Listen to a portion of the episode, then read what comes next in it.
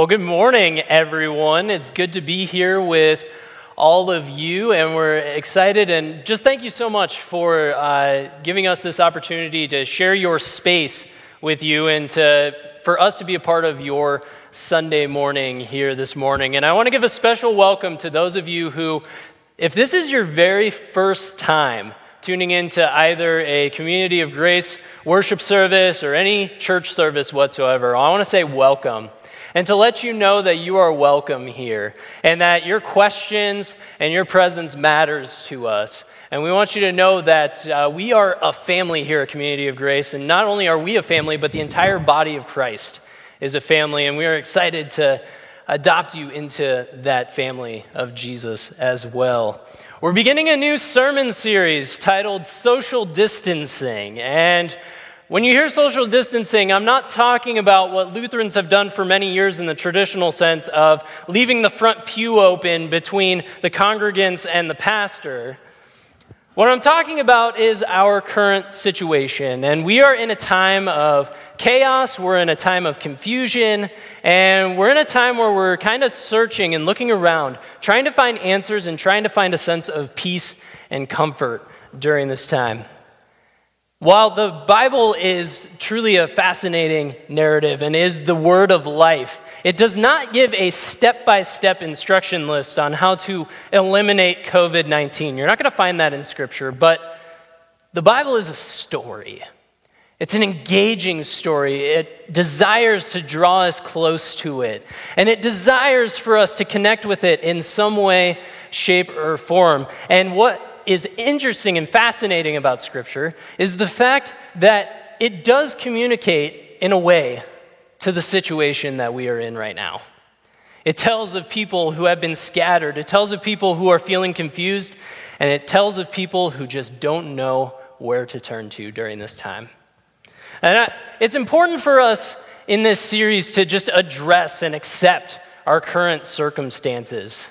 And to do that, I want to begin by sharing my own personal experience of this time. When all of this was going down, my wife and I were actually on a vacation to Boston uh, to visit my sister in law. And um, let's see here. It's interesting because, uh, first of all, praise God for the fact that we were able to get out of there in the time that we did, or else we would have been stranded in Boston. And as a New York Yankees fan, that would have been my worst nightmare. But uh, we were able to get home, and uh, but during that time, as we were watching the news and just hearing all of these reports of uh, all of the countries around the world who were experiencing the, the virus and just having a hard time dealing with it, and the fact that it was inevitable that it was going to be coming to America, you know, you just kind of get a look about yourself. And this is how I reacted to it. You know, kind of this like you're leaning on the table and you're covering your mouth, like, oh boy, this is going to be dangerous. this, does, this does not look good. Or another way that you could react is you kind of get that clenched teeth look like, ooh, this, this could be bad. And it, it was because they were canceling sporting events, they were shutting down restaurants, they were shutting down malls. Uh, people were worried, people were fearful, hospitals were filling up at an alarming rate. And so it's I feel as though it was reasonable for me to react the way that I did. However, I tried to rally myself. I tried to tell myself to calm down. This is me calming myself down, telling myself that, okay, it's all right. We're going to be okay. Yeah, sure, things are getting canceled. It's going to settle down. Uh, for all we know, this will last two weeks, and then it'll blow over, and then it'll be a blip on the history that is 2020. Boy, was I wrong. Because all of a sudden, states are issuing stay at home orders, and hospitals continue to fill up, and the death rate continues to rise at an exponential rate. And medical experts are sharing all of this information and communicating that it could be till September that we're going to be continuing to deal with this, and that's the reaction a look of shock. September? Really? I'm going to have to socially distance myself for that long. I have to be in this for the long haul. But again, I tried to reassure myself. I tried telling myself, okay, think positively. Right now, this stay at home initiative is only going to be two weeks. So think positive. I'll get through this. This will be awesome. This is me telling myself to stay positive. However, when the first two weeks was up, then they added another two weeks. And then they added another two weeks. And another two weeks. And now here we are in another period of social distancing and staying at home. And it just made me want to do this. Ah! Tear my hair out. I mean, come on. I want to get back to a sense of normal. And that's just my experience. But maybe for some of you, you've also experienced some or all or maybe even none of these emotions, but the fact is is that nobody is immune to these times. We need to not push our current circumstances aside, but we need to acknowledge them and we need to reflect on them in order to gain an understanding. And right now, we're in a situation where there is something that is looming in the darkness over our lives. And it's just waiting around the corner to try and catch us when we're off guard. And that something is fear. Fear is lurking at every single corner. And whether it is in the economic field, whether it's at a personal social level, or whether it's at a healthcare or science perspective, it's everywhere. For some people, there's a fear of our economy crashing and burning in a fiery blaze of glory. And that people are fearful that they're not going to be able to return to their jobs, and fearful that restaurants are going to shut down permanently forever. There's this fear that businesses are just not going to be the same after all of this is said and done. So there's that economic fear of just hopelessness that seems to be occurring and seems to be driving us to our worst, reacting in anger and frustration towards our current circumstances.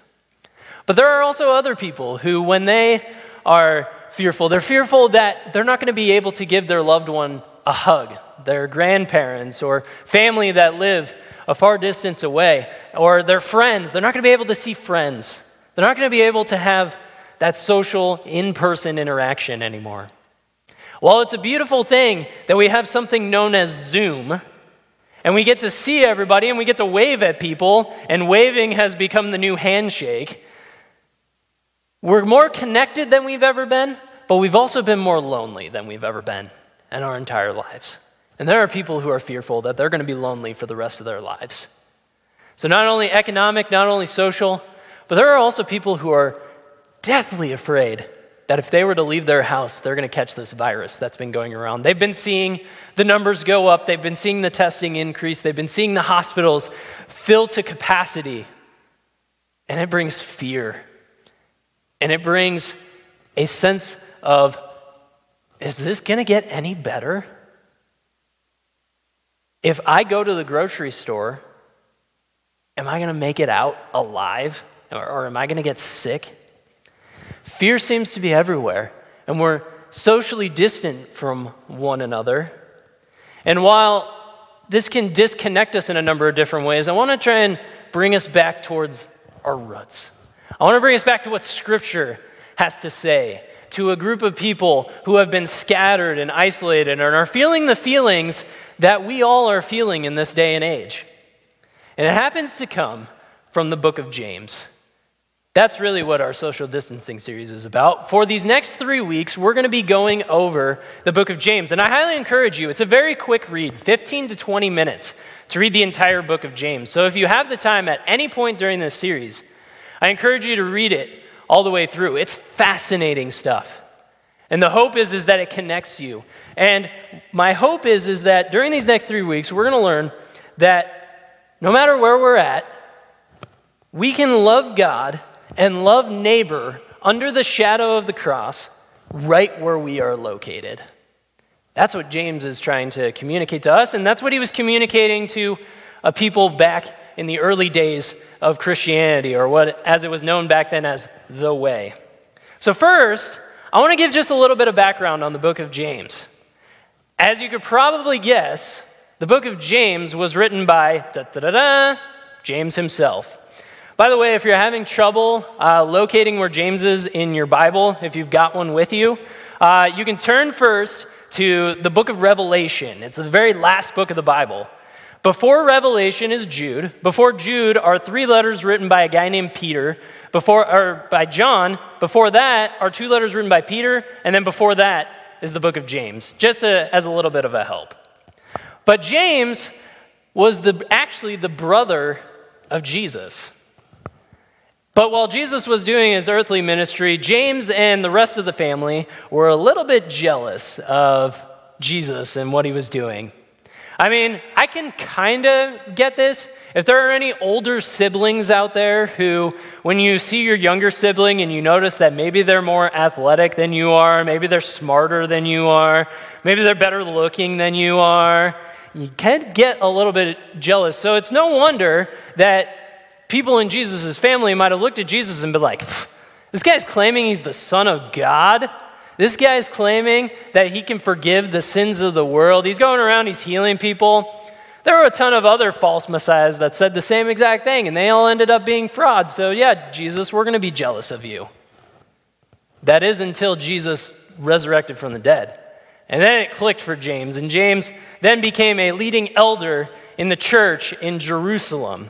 And he was well respected, and he was a man full of wisdom, which is why he was known as James the Just.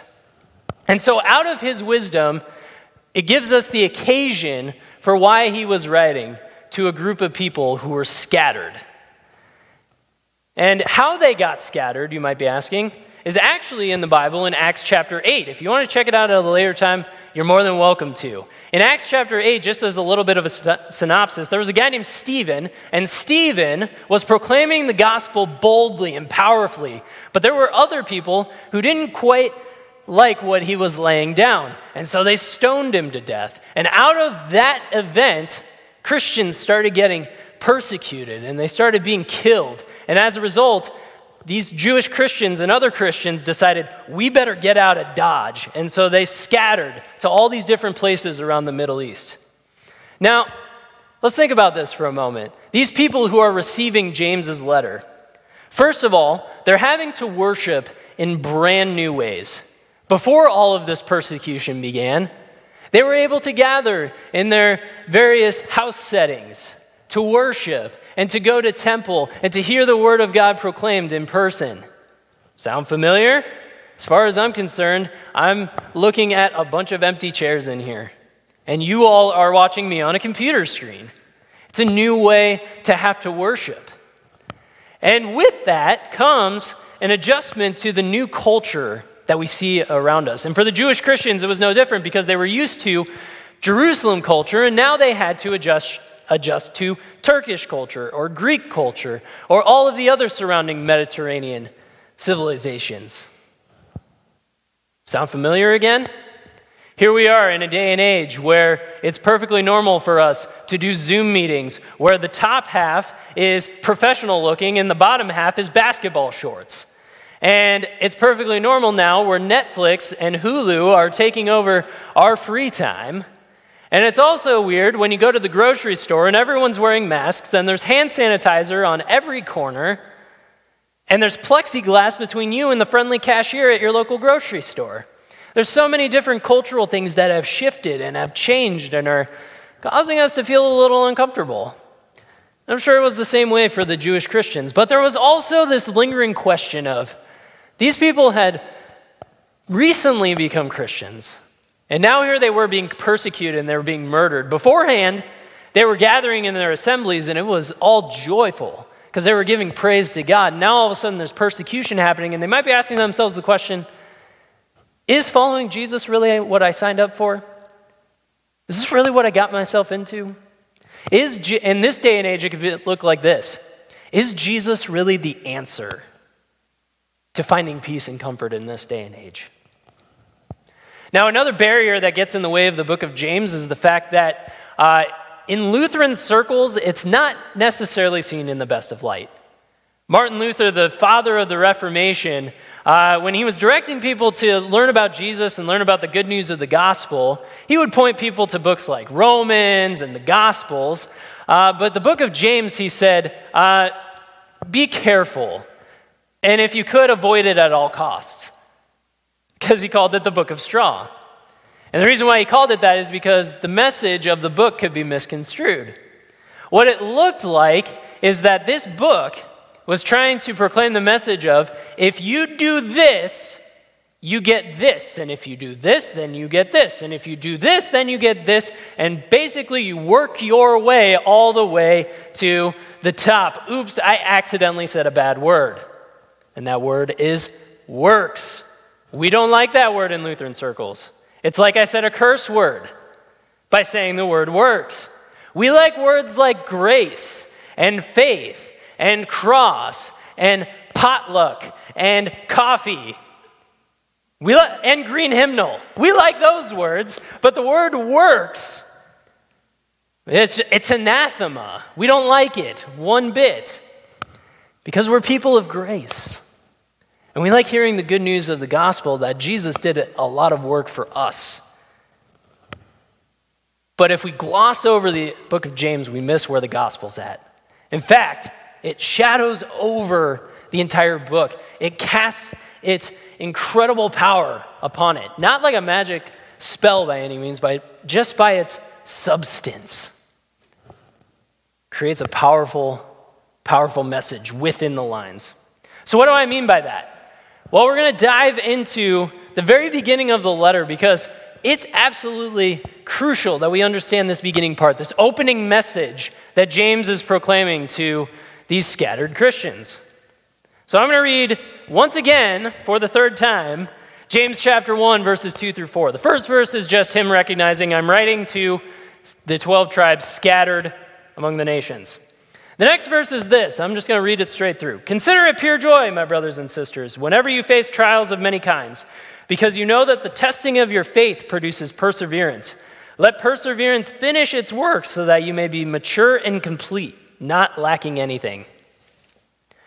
A straightforward reading of that, we'd be like, oh, that, that says works. We need to have our faith be tested, and then when the faith is tested, then I'll gain perseverance. And when I gain perseverance and work towards perseverance, then I'll be able to have maturation and completion, and I'll be good. But let's pause for a second. Let's take this bit by bit, because it's, abs- it's actually pretty radical what James says right away. Especially this first line Consider it pure joy you Christians who are persecuted, and most likely are persecuted in your new places where you have scattered to. Consider it pure joy, people who are confused and scattered and not sure where to turn to. Consider it pure joy. Sounds almost offensive. It sounds outlandish. Why would you say something like that, James? It'd be like in this day and age if somebody were to write us a letter and say, Consider it pure joy that we have to stay in our homes, that we get to watch Netflix all day, that we can't go to our jobs, that we can't sit in our favorite restaurant. Consider it pure joy. And introverts are like, Yes, consider it pure joy. And everyone else is like, oh, No. Just kidding. Introverts probably feel it. Again, nobody's immune to this. Consider it pure joy. Even in these trials that we're facing of many kinds. And don't get me wrong, we're, we're in a big trial right now. And they're not going to go away after all of this goes away. They're still going to come. And you've most likely faced them in the past. And so, why do we consider it pure joy then, whenever we face trials and whenever we're finding ourselves in situations like the one that we're in right now? And it's because of this portion of the the passage because you know that the testing of your faith produces perseverance. Let me be clear on something. God did not cause this pandemic. It is not God's fault that there is a coronavirus. James alludes to this a little bit later in James chapter 1 verse 13 when he says when tempted no one should say God is tempting me for God cannot be tempted by evil nor does he tempt anyone.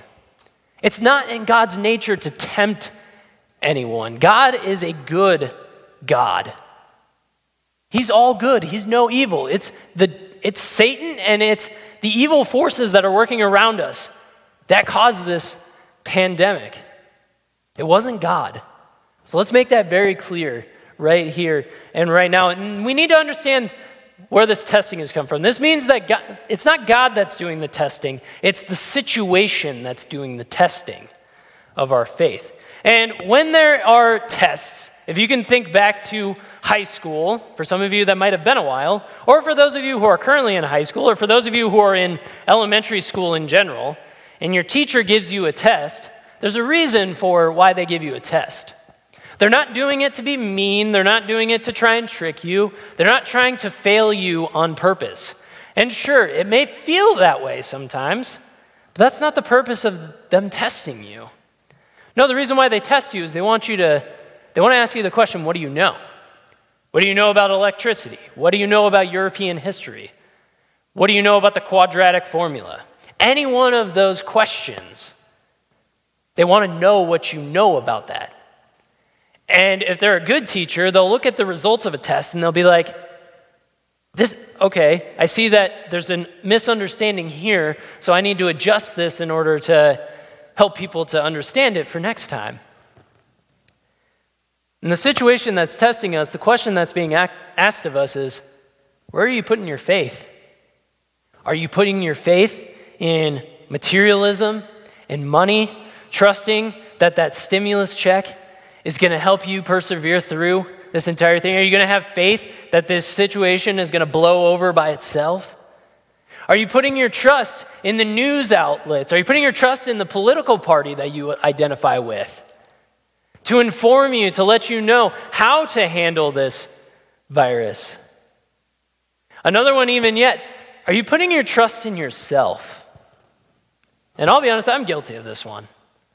I felt like I was the one that could you know, put my trust in myself, think positively, and hope that in the future things will return to normal.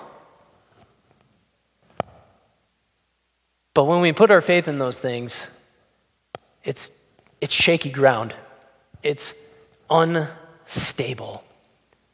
And it creates even more confusion. It creates even more scattered things because there's people turning to the left and people turning to the right and we still don't know where to turn to. And we think we have this firm foundation, but it's about as unstable as it could possibly be. But there's another option of what you put your faith in. Are you putting your faith in Jesus? Because let me tell you about a faith in Jesus.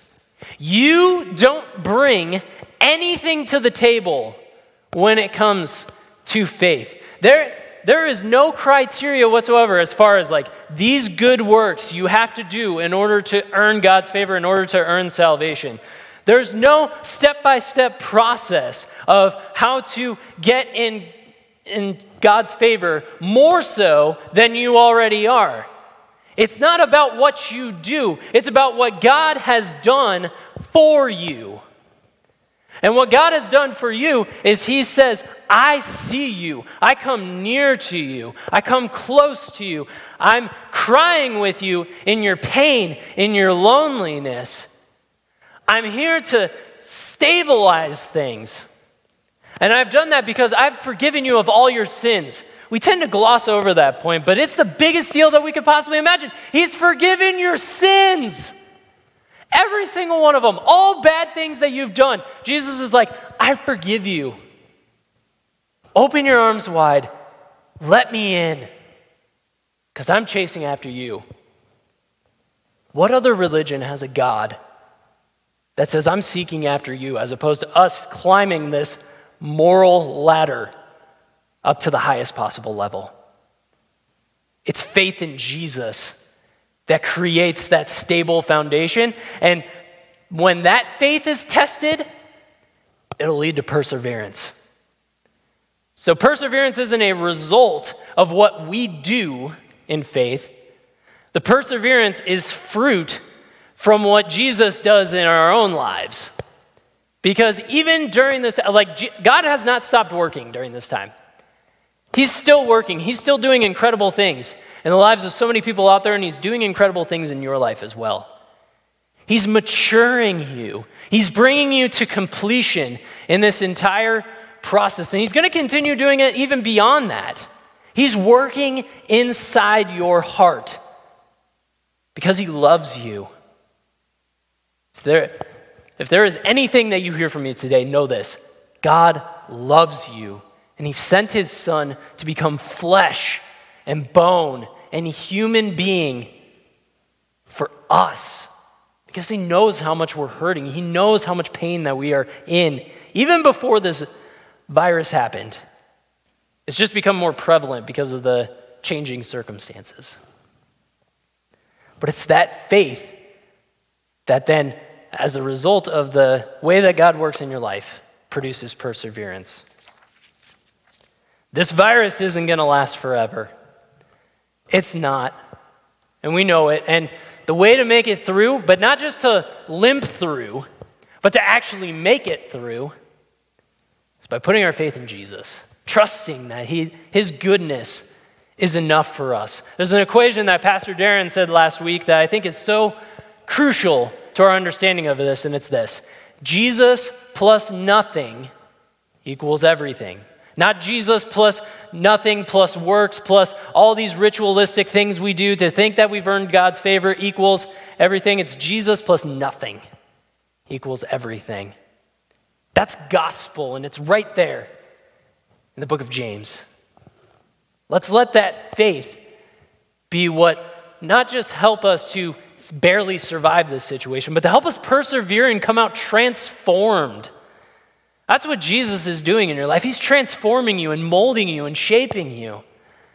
And out of that come the good works. And out of that come your impact on this world. So let's let faith in Jesus Christ be our firm foundation to allow us to persevere and to know that it's not anything that we do, it's what He does in us that then help us to love God and love neighbor under the shadow of the cross. So join with me these next two weeks as we continue to dive into this, as we continue to journey through the book of James. Let's pray.